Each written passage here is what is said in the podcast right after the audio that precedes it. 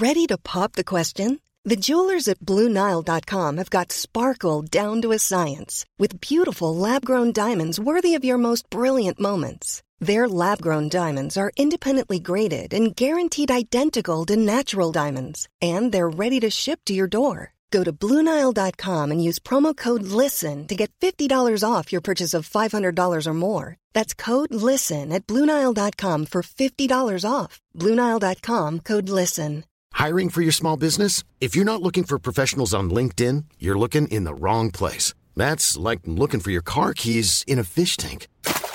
LinkedIn helps you hire professionals you can't find anywhere else, even those who aren't actively searching for a new job but might be open to the perfect role. In a given month, over 70% of LinkedIn users don't even visit other leading job sites. So start looking in the right place. With LinkedIn, you can hire professionals like a professional. Post your free job on linkedin.com slash people today. Hey, it's Ryan Reynolds, and I'm here with Keith, co-star of my upcoming film, If, only in theaters May 17th. Do you want to tell people the big news?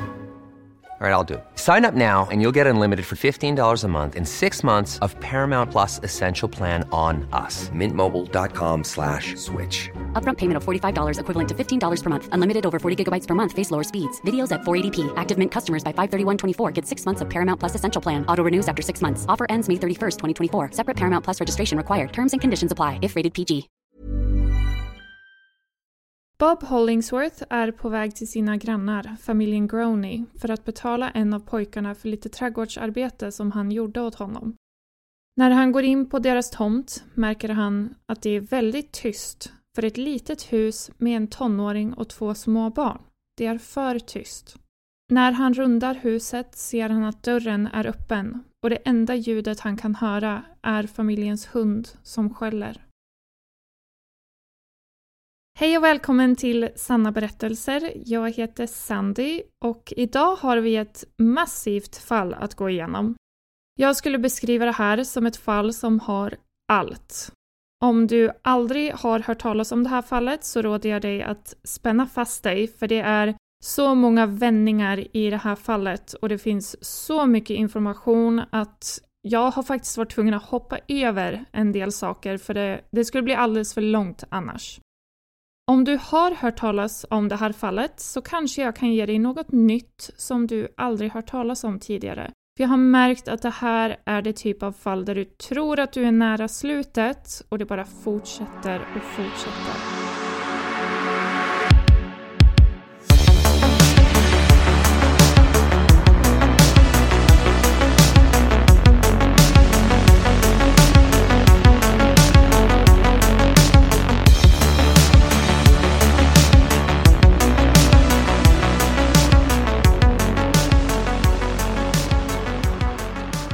Född år 1975 som den äldsta av fyra systrar beskrivs Brenda Groney, född Torres, av sin mor och syster som någon som lyste upp varje rum hon gick in i.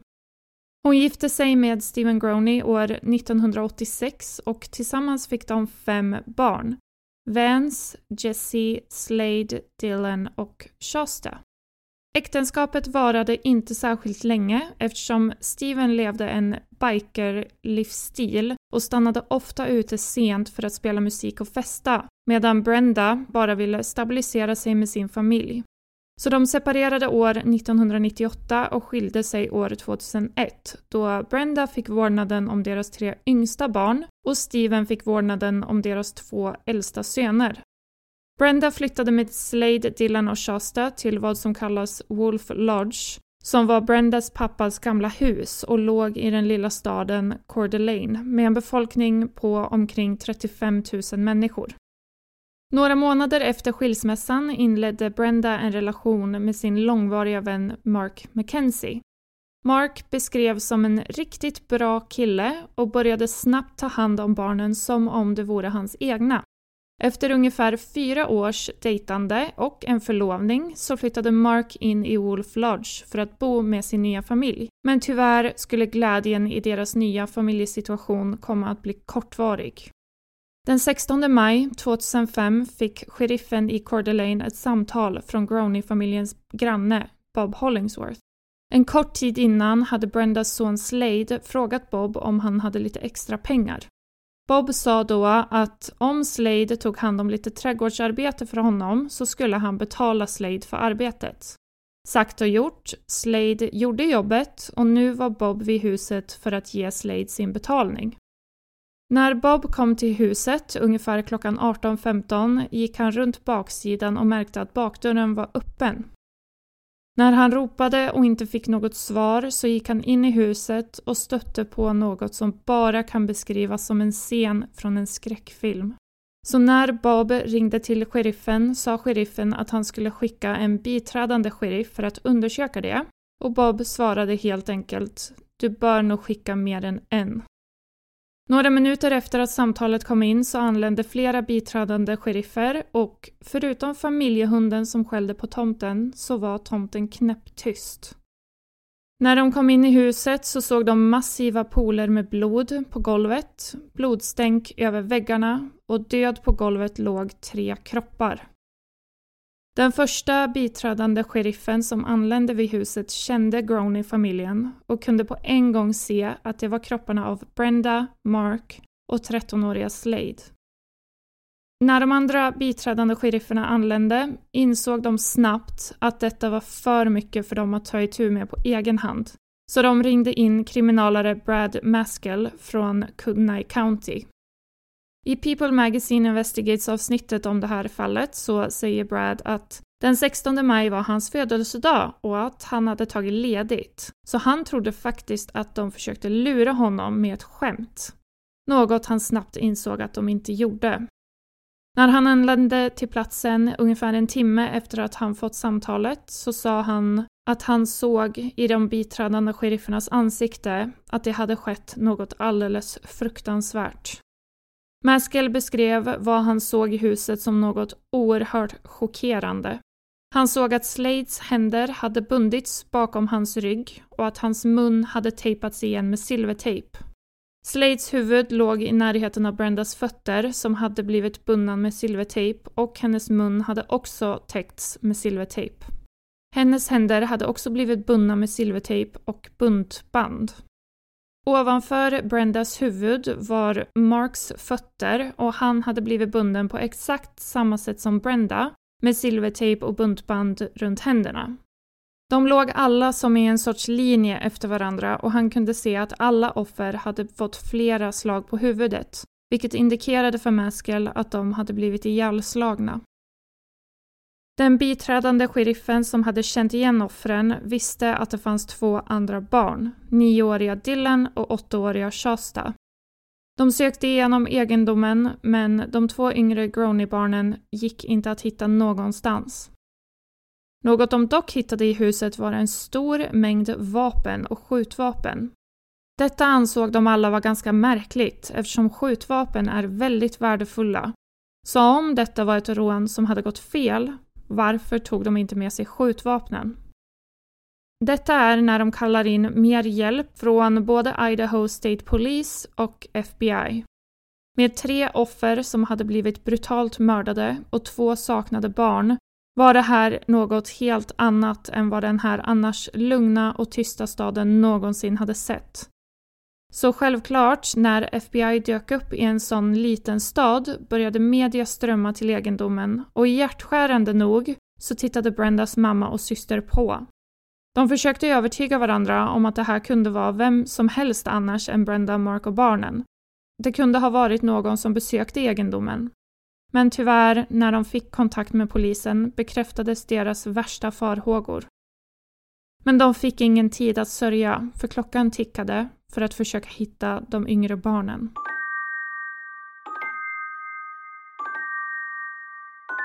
FBI-agenten Don Robinson tog sig an fallet och började med att prata med Brendas familj. Kunde barnen vara hos sin pappa? När var sista gången de var med honom? Brendas familj hade få svar att ge. Barnen hade inte varit med sin pappa på ett tag och han bodde faktiskt hos Brendas mamma och det var ingen hemma hos henne. Det var inte heller hos någon vän och det fanns ingen som skulle vilja skada familjen. I hopp om att Dylan och Shasta hade blivit rädda för det som hände hemma och sprungit iväg påbörjade polisen en sökinsats med hjälp av polishundar och hästar medan Brendas familj samlade ihop allt folk de kunde för att påbörja sin egen sökning och beskrev det som att försöka hitta en nål i en höstack. Tillbaka i huset började brottsplatsutredare gå igenom bostaden. Baserat på kroppstemperaturen visste de att offren hade blivit mördade mindre än 24 timmar tidigare och de hittade även ett fingeravtryck på insidan av främre dörren. Dörren hade inte brutits upp, så de visste att mördaren antingen hade blivit inbjuden eller helt enkelt gått genom dörren. Brenda och Mark hade haft en grillkväll kvällen innan morden och alla var inbjudna, så alla i grannskapet visste att Brenda och Mark hade ett öppet hem, mycket vänligt och inbjudande. När de talade med Brendas familj berättade de för utredarna om en konflikt som hade inträffat under grillkvällen mellan Mark och hans vän Robert Bob Lutner. Brendas näst äldsta son Jesse berättade att Bob var skyldig hans mamma pengar, så det kanske kunde vara anledningen till att han mördade dem. Något som var tur för utredarna var att Bob hade ett brottsregister, så de hämtade hans fingeravtryck och jämförde dem med det de hade hittat i huset och det visade sig vara en matchning. När de kontaktade hans övervakare så sa han att Bob hade sagt att han skulle åka till Boise för att besöka sina föräldrar. Men när de kontaktade dem så hade de inte hört av från honom. Två dagar efter morden gick polisen ut med en efterlysning av honom och meddelade allmänheten att de hade en person av intresse men hade svårt att hitta honom. Bob Lutner är en av de personerna som intervjuas i People Magazine Investigates-avsnittet och han säger att så snart han såg att han var en person av intresse överlämnade han sig själv. De började omedelbart förhöra honom och han sa att han hade varit på väg till Kalifornien för sin mormors begravning. Han sa också, citat, “Mina vänner blev mördade. Jag skiter fullständigt i vad du frågar mig. Om jag vet svaret så kommer jag att berätta det för er.” Utredarna hade försökt kontakta honom ganska tidigt eftersom han var en nära vän till familjen. Och han sa att han hade varit alldeles för upprörd av att höra om deras död för att ens märka att hans telefon ringde. När han diskuterade bråket han hade med Mark under grillkvällen sa han att bråken aldrig handlade om pengar, vilket folk först hade trott. Han hade lånat tusen dollar av dem eftersom hans hus höll på att gå in i tvångsförsäljning. Med andra ord, inte riktigt tillräckligt med pengar för att någon ska bli mördad för det. Låt oss inte heller glömma att de mest värdefulla sakerna i huset, vapnen, hade lämnats kvar. Till slut bad utredarna honom att göra ett lögndetektortest, vilket han gick med på och klarade. En sidonotering är att lögndetektortester inte anses vara helt exakta, Många personer som har ljugit har klarat dem och många som har sagt sanningen har misslyckats. Men de genomförde testet och lät honom gå. Utredarna började granska brottsplatsen igen för att se om det fanns något som kunde ge dem ledtrådar om vem som hade gjort detta och vad som hade hänt med barnen. Eftersom det inte fanns några spår av dem och huset låg direkt intill motorvägen utfärdade de en Amber alert. De noterade också vilken ilska morden hade begåtts med. Den som mördade dem hade gjort det med vrede. Så de pratade igen med familjemedlemmar och landade återigen på Brendas före detta man Steven. Som jag nämnde tidigare var Steven en del av motorcykelgäng, men en stor anledning till deras skilsmässa var de argument de hade angående hur de skulle uppfostra barnen. Steven ville ha det på sitt sätt och Brenda ville ha det på sitt sätt. Så utredarna frågade sig själva om Steven kunde ha så mycket ilska inom sig över skilsmässan och vårdnadssituationen att han bestämde sig för att mörda Brenda, Mark och Slade. Så de tog in honom på förhör och inte helt oväntat reagerade Steven med ilska över att de slösade tid på honom när de borde leta efter hans två yngsta barn. Precis som med Bob bad de Steven att genomföra ett lögndetektortest, vilket han gick med på och misslyckades med. På grund av detta hamnade Steven snabbt högst upp på deras lista över misstänkta. Samtidigt kom obduktionsrapporten tillbaka tillsammans med resultaten från blodtester som gjorts på brottsplatsen. Obduktionsrapporten talade om för dem att familjen troligen hade blivit dödad med hjälp av en hammare. Och blodprovet visade att allt blod på golvet och väggarna kom från Slade. Inget av det kom från Dylan eller Shasta. FBI-agenten Don sa att det här var en motiverande faktor för utredarna och en glimma av hopp eftersom det visade att de yngsta barnen inte hade blivit dödade i huset och mycket väl kunde vara vid liv. Dagen efter att Steven misslyckades med sitt lögndetektortest gick han ut i media för att göra ett uttalande. Och jag kommer att spela upp ett klipp för er av vad han sa. Klippet är på engelska, men jag kommer att översätta det efter. I'd like to address my children's abductors or abductor. Please, please release my children safely. They had nothing to do with any of this. Så det Steven sa var citat. Jag skulle vilja vända mig till mina barns kidnappare. Snälla, snälla, släpp dem i säkerhet. De hade inget att göra med något av det här.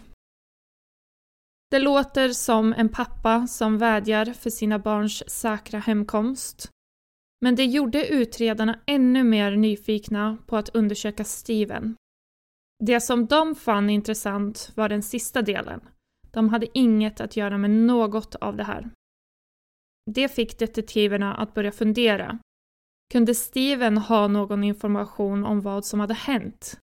Steven var med i bikergäng och hade kopplingar till mc-gäng. Kunde detta ha varit ett uppdrag de hade utfört mot hans familj? Men varför då kidnappa två av hans barn? Våldsamma mord och kidnappningar var inte heller något man brukade se med mc-gäng. På grund av deras misstankar mot Steven och Stevens alibi, vilket var att han var hemma vid tidpunkten för morden, beslagtog utredarna hans dator. Efter en datoranalys kunde de bekräfta att den hade använts vid tidpunkten för mordet, vilket utredarna ansågs vara ett ganska starkt alibi. Tillsammans med familjens uttalande som sa att de verkligen inte kunde tänka sig att Steven någonsin skulle göra något sådant och att han klarade flera andra lögndetektortester togs han bort från listan över misstänkta. Återigen tillbaka till ruta 1 gjorde utredarna, polis och frivilliga allt de kunde för att försöka hitta Shasta och Dylan. De knackade på dörrar, sökte överallt och satte upp flygblad. De hade Shastas och Dylans foton uppe längs motorvägar och gjorde verkligen sitt bästa för att hålla deras ansikten i media så att folk omedelbart skulle känna igen dem om de blev sedda. Sedan, efter 45 dagar av dygnet runt sökande, fick polisen i Coeur d'Alene ett telefonsamtal från chefen för den lokala Dennis-restaurangen. Yeah, hi. This is the manager, Denise. Yeah. I've got a little girl here with a tall gentleman, and she looks so much like Shasta. Under samtalet så säger hon, citat, Jag har en liten flicka här med en lång man. Hon ser så mycket ut som den där tjejen Shasta. Vid cirka 01.30 på morgonen den 1 juli gick en man och en liten flicka in på restaurangen som ligger precis intill motorvägen. Servitrisen beskrev flickan som mycket smutsig, som om hon inte hade tvättat sig på flera dagar. Hon sa att mannen inte slutade stirra på den lilla flickan och att han inte lät flickan prata förrän han sa att det var okej. Okay. Servitrisen visste nästan omedelbart att det var Shasta. Efter att ha pratat med sin chef ringde chefen larmnumret och polisen omringade restaurangen inom några minuter. Äntligen hade Shasta Groney blivit hittad.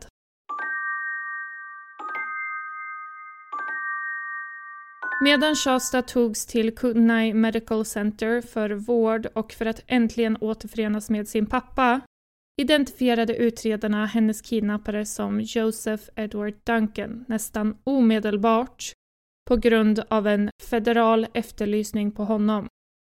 Inte förvånande så var Joseph Duncan en mycket hemsk man. Och det här var inte första gången han hade begått mycket allvarliga brott. Hans första brott tog plats under 1978 när han vid 15 års ålder våldtog en nioårig pojke under pistolhot. Ett år senare, under 1979, när han hade blivit arresterad för att ha stulit en bil och dömd som minderårig, berättade han för en terapeut att han hade bundit och våldtagit sex unga pojkar och estimerade att han vid 16 års ålder hade våldtagit totalt 13 pojkar. Det här var alltså något han själv sa och det fanns inga bevis på det från vad jag kunde hitta, så ta det med en liten nypa salt. Men under 1980 så skulle han äntligen bli arresterad för att ha våldtagit en till pojke under pistolhot och dömdes då till 20 år i fängelse. Jag tänker inte spendera allt för mycket tid på Duncan och hans livsberättelse, men här får du i alla fall en bild av vad han var för typ av man. Det verkar som att hans uppväxt kanske inte var det lättaste, då han hävdade att han blev misshandlad under sin uppväxt. Det här är dock något som hans bror säger är en lögn. When you're ready to pop the question, the last thing you want to do is second guess the ring. At BlueNile.com you can design a one-of-a-kind ring with the ease and convenience of shopping online. Choose your diamond and setting. When you find the one, you'll get it delivered right to your door. Go to Bluenile.com and use promo code LISTEN to get $50 off your purchase of $500 or more. That's code LISTEN at Bluenile.com for $50 off your purchase. Bluenile.com code LISTEN. Hiring for your small business? If you're not looking for professionals on LinkedIn, you're looking in the wrong place. That's like looking for your car keys in a fish tank. LinkedIn helps you hire professionals you can't find anywhere else, even those who aren't actively searching for a new job but might be open to the perfect role. In a given month, over 70% of LinkedIn users don't even visit other leading job sites. So start looking in the right place. With LinkedIn, you can hire professionals like a professional. Post your free job on linkedin.com slash people today. Från 1980 till 2005 så skulle Duncan släppas fri för att snabbt bli arresterad igen, flera gånger om för en rad olika småbrott.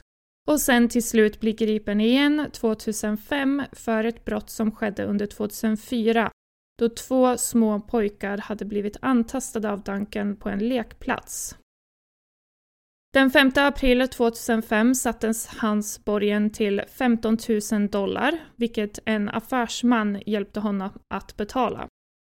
Duncan flydde då och den 1 juni 2005, mindre än en månad efter att Groney-familjen hade blivit mördad, så utfärdades en federal efterlysning för hans arrest.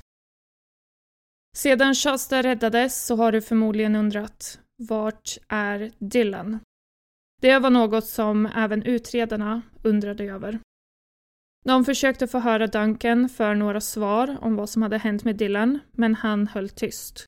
Så medan de aktivt sökte efter Dylan så var de tvungna att till slut fråga Shasta var hennes bror var och vad som hade hänt med honom.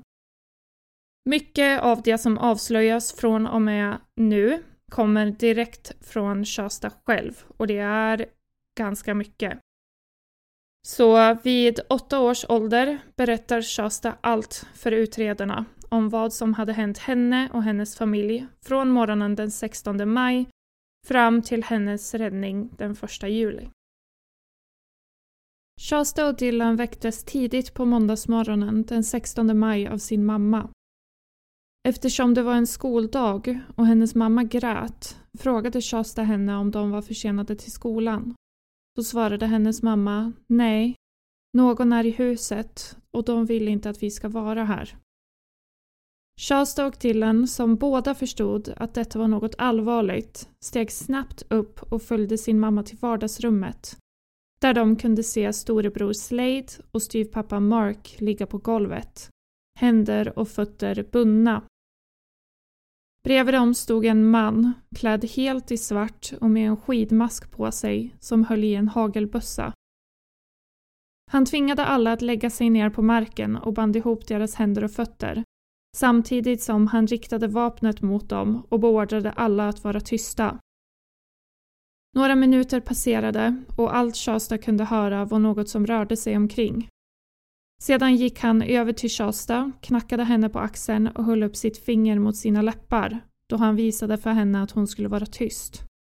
Sedan lyfte han upp henne och bar henne över sin axel. Han tog med henne ut och la ner henne på marken bredvid hennes bror Dylan. Liggande utanför huset hörde de dunkande ljud och efter en stund, när Shasta tittade över axeln, kunde hon se sin äldre bror Slade springa ut ur huset med blod som täckte hela hans huvud. Han hade lyckats lösa upp silvertejpen runt benen, men tyvärr var han så illa misshandlad vid det här laget att han inte kunde hitta vägen runt eller ut från tomten. Så Duncan hann ikapp honom och fortsatte att misshandla honom framför Shasta och Dylan. Shasta beskrev hur Duncan instruerade dem att resa sig och följa honom. Och när de gick förbi Slade, som fortfarande var vid liv vid den här tiden, tittade han upp på Shasta och hjärtskärande nog sa hon att hon kände att han dog i det ögonblicket när han tittade på henne. Duncan placerade Shasta och Dylan i en röd jeep som hade blivit rapporterad som stulen och började köra. Shasta och Dylan somnade under färden och när de vaknade upp hade de blivit tagna till en lägerplats i Lolo National Forest i Montana. En resa som var ungefär tre timmar lång. Vilket innebar att när utredare och familjemedlemmar letade efter Shasta och Dylan i området var de redan långt borta. Han satte upp läger utanför lägerplatsen på en så avlägsen plats att chanserna var minimala att någon ens skulle höra dem. Han berättade för Shasta och Dylan att hans namn var Joe, men de fick inte kalla honom för det. Istället skulle de kalla honom antingen pappa eller Jet. Jet hade varit namnet på en medfånge han hade lärt känna under sina tidigare fängelsevistelser och berättade för dem att Jet hade varit hans make i fängelset. Som om barnen inte redan var rädda för mannen som hade attackerat deras familj tog han fram en hagelbussa, riktade den mot ett träd, avfyrade och berättade för dem att om de inte gjorde som han sa så skulle det här hända dem. Efter att ha spenderat mindre än en timme på lägerplatsen så våldtog han både Shasta och Dylan. Jag kommer inte gå in på fler detaljer om detta men om du är intresserad så pratar Shasta om det i People Magazine Investigates avsnittet. Jag rekommenderar verkligen det här avsnittet eftersom Shasta pratar om den relation hon hade med sina bröder och pratar ännu mer om sin tid med Dylan på lägerplatsen. Under sin tid på lägerplatsen hittade Duncan på en lek som han fick Shasta och Dylan att leka. På den här lägerplatsen brukade det komma en ekorre på besök. Så Duncan sa att om de kunde fånga ekorren så skulle de få åka hem. Och en dag fångade Dylan den. Ungefär två veckor efter att Shasta och Dylan hade blivit kidnappade från deras hem i Coeur d'Alene så sköt Duncan Dylan först i magen och sen i huvudet. Duncan dödade Dylan rakt framför ögonen på hans syster Shasta den 4 juli, två dagar efter att Shasta hade blivit räddad, så tog hon med poliserna till lägerplatsen där polisen senare hittade flera benfragment som visade sig vara Dylans. Hittills hade Duncan berättat för Shasta och Dylan att deras familj fortfarande var i livet och att han egentligen inte hade dödat dem, men Shasta trodde inte längre på det. Så en dag sa Duncan till Shasta att hon hade ett val i hur hon ville att han skulle döda henne Antingen genom strypning eller genom att bli skjuten som hennes bror hade blivit. Hon sa då strypning antar jag, då hon visste att det skulle ge henne en större chans att överleva. Så han la ner henne på marken och började strypa henne. Shasta, som visste att namnet Jet var speciellt för honom, sa då “Snälla sluta Jet”. Duncan släppte genast det grepp han hade, började gråta och sa att när hon kallade honom Jet så kunde han känna att hon verkligen brydde sig om honom. Och det här är verkligen vad som räddade hennes liv och det är inte första gången vi har sett att människor överlever bortföranden genom att låtsas att de bryr sig om sin kidnappare. Det vi måste komma ihåg med Shasta är att hon var åtta år gammal vid den tiden och hon var verkligen en väldigt smart flicka. Eftersom hon insåg att det var det hon var tvungen att göra, att fejka att hon brydde sig om honom.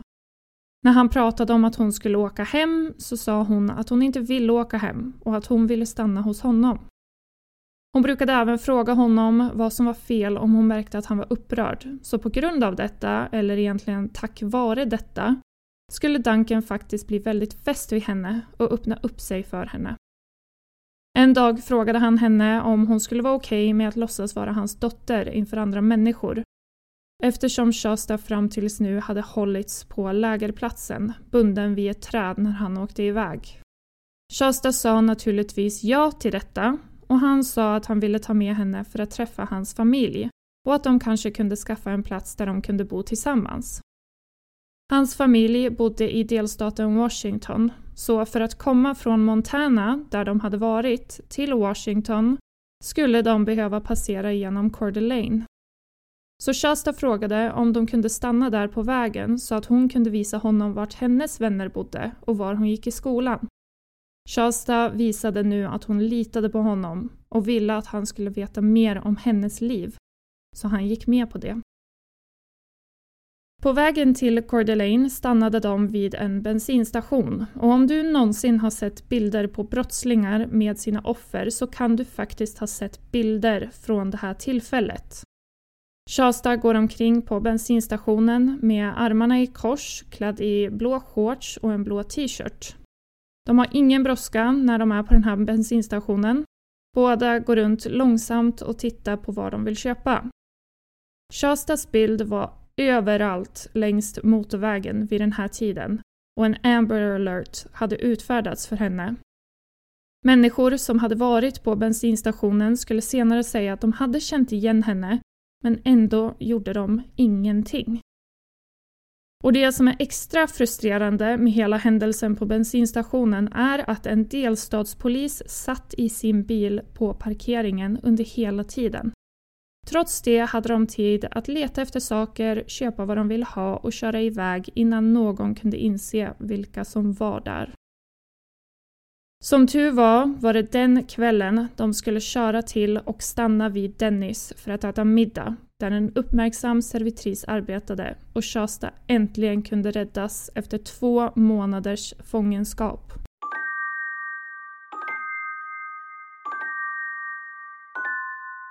Utredarna började söka igenom lägerplatsen och Duncans bil och det de hittade var en slam dunk ur en rättslig synvinkel men helt fruktansvärt ur en mänsklig synvinkel. Bland annat hittade de rep, vapen, en kamera och viktigast av allt, en dator. En mycket viktig sak de hittade på datorn, förutom en mängd bevis om vad som hade hänt Shasta och Dylan, var att Joseph Duncan hade en blogg. Jag blev först förvånad över det här, men när man hör vad han skrev är det inte längre särskilt förvånande. I stort sett så pladdrade han på om hur sexbrottslingar behandlas dåligt och orättvist. Och han skrev också att citat mitt syfte är att skada samhället så mycket jag kan, sen dö. Han skrev betydligt värre saker än så på sin blogg, men jag lämnar det här.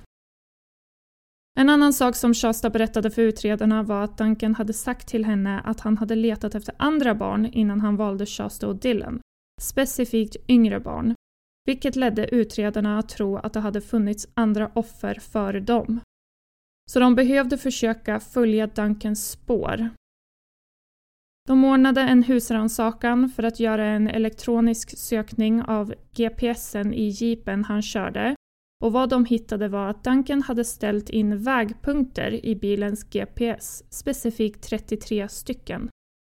Om du inte vet vad vägpunkter är så är det i princip ett sätt att bokmärka en specifik plats i din GPS så att du lättare kan hitta dem senare. Dessa vägpunkter var inställda på vägen från Fargo i North Dakota till Coeur d'Alene.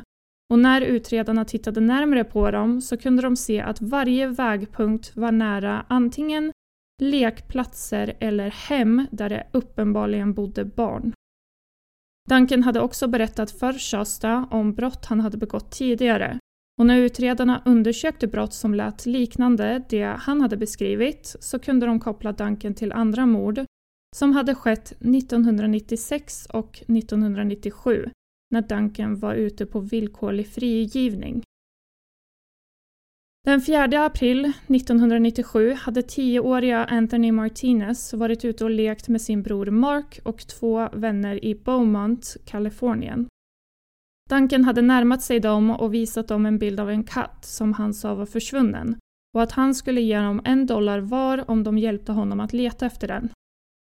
Efter att de hade letat ett tag berättade de för Duncan att de inte kunde hitta den, så han gav dem varsin dollar. Sen tog han fram en kniv. Mark berättade att Anthony hamnade i mitten av Duncan och de andra, så Duncan greppade tag i Anthony, kastade honom i baksätet på sin bil och körde iväg. 15 dagar senare hittades Anthonys kvarlevor i öknen, ungefär 9,6 mil utanför Beaumont. Tack vare en teckning som gjordes vid den tiden, fingeravtryck på en bit silvertejp och vad Duncan hade sagt till Shasta kunde de äntligen koppla Duncan till mordet på Anthony åtta år senare. När utredarna började intervjua Duncan om fallet Anthony Martinez så behövde de egentligen inte säga mycket, för Duncan sa nästan omedelbart “Jag slår vad om att ni är här för att fråga om Martinez”. Inte nog med det, han började också prata om två flickor han hade mördat. Han erkände att han hade kidnappat och mördat två halvsystrar i Seattle ett år före mordet på Anthony Martinez. Nioåriga Carmen Cubias och elvaåriga Sammy Joe White. Sammy Joe och Carmen bodde med sin familj på Crest Motel på Aurora Avenue och hade lämnat motellet vid ungefär klockan 23 för att köpa cigaretter åt sin bror. När de inte kom hem senare den kvällen ringde deras mamma larmnumret och rapporterade dem som saknade. Två år senare, år 1998, hittades deras skelettrester i en övergiven ladugård som låg endast 20 minuter bort från motellet. Tyvärr skulle Duncan inte åtalas för morden på Sammy Joe och Carmen, helt enkelt för att du inte kan åtala någon enbart baserat på ett erkännande. Du behöver något som binder dem till dem, och de hade ingenting. Det fanns inget DNA, inga fingeravtryck och inga vittnen. Utredarna av deras mord trodde dock starkt på hans berättelse så de överlämnade allt till FBI och åklagaren för att användas vid hans slutgiltiga straff. Till slut kände utredarna att de hade allt de behövde för rättegången och att de hade kunskap om varje brott han hade begått. Så rättegången började i augusti 2008 och åklagarna yrkade dödsstraff. Med sig hade de några av Duncans tidigare offer som beskrev de sexuella övergreppen på dem som läskigt lik övergreppen han hade begått på Dylan och Shasta.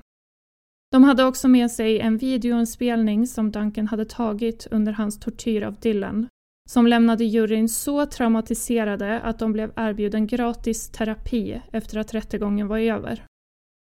Shasta ville vittna, men med tanke på hur ung hon fortfarande var vid den tiden så förklarade hon en känsla av obehag med så många främlingar som tittade på henne. Hon ville heller inte såklart vara i närheten av Duncan, så hon deltog inte i rättegången. Istället använde de videor från hennes intervjuer som ett sätt för henne att berätta sin historia. Hennes pappa stannade dock i rättssalen varje minut av varje dag och såg och hörde allt som Duncan hade utsatt hans barn och familj för. Duncan erkände allt till en början, men efter ett tag avbröt han sina advokater och började försvara sig själv i sann Ted Bundy-stil. Duncan gjorde ett så bra jobb som du kan föreställa dig och invände mestadels mot saker som tydligt var mycket skadliga för hans fall, som exempelvis videon av Dylan. I Shasta Groney Survivor, en specialsändning som först visades 2015, så frågade reportern Shasta vilket straff hon ansåg att Duncan förtjänade. Och det här är vad hon hade att säga.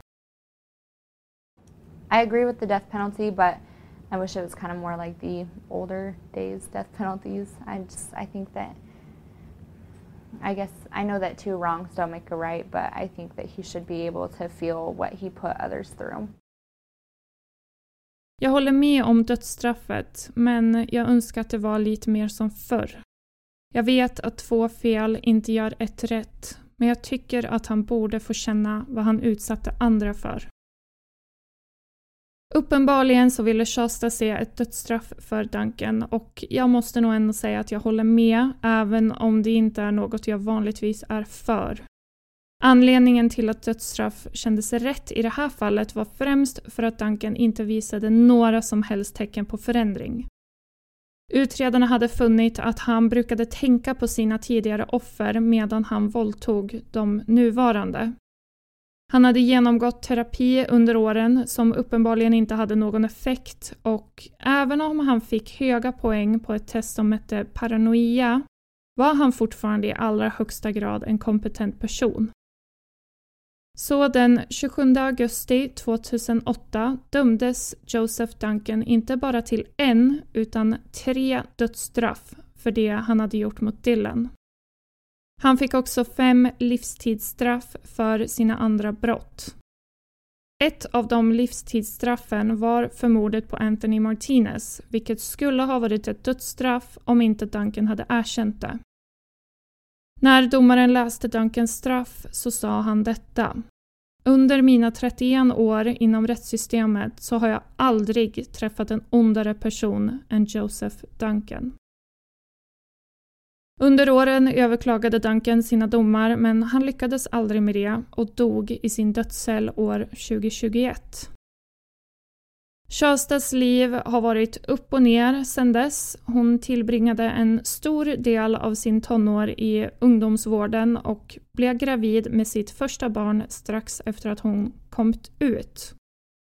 Hon gifte sig år 2018 men förlorade tyvärr sin pappa till följd av en lång kamp mot strupcancer i december 2019. Shasta är nu mamma till fem barn och lever ett till synes lugnt liv. När nyheten om Duncans död kom ut så sa hon Jag vaknade och kände att min själ äntligen var fri. Det var avsnittet om mordet på Groney-familjen och kidnappningen av Shasta och Dylan. Ett långt avsnitt med mycket som händer och som sagt så har jag fått hoppa över en hel del. Men eh, skönt ändå att se en gärningsman få ett ordentligt straff för en gångs skull. Det känns som att han hade kunnat överklaga och vinna flera gånger om och ändå aldrig fått lämna fängelset. Tusen tack för att du lyssnade på det här avsnittet så hörs vi i nästa. Hejdå!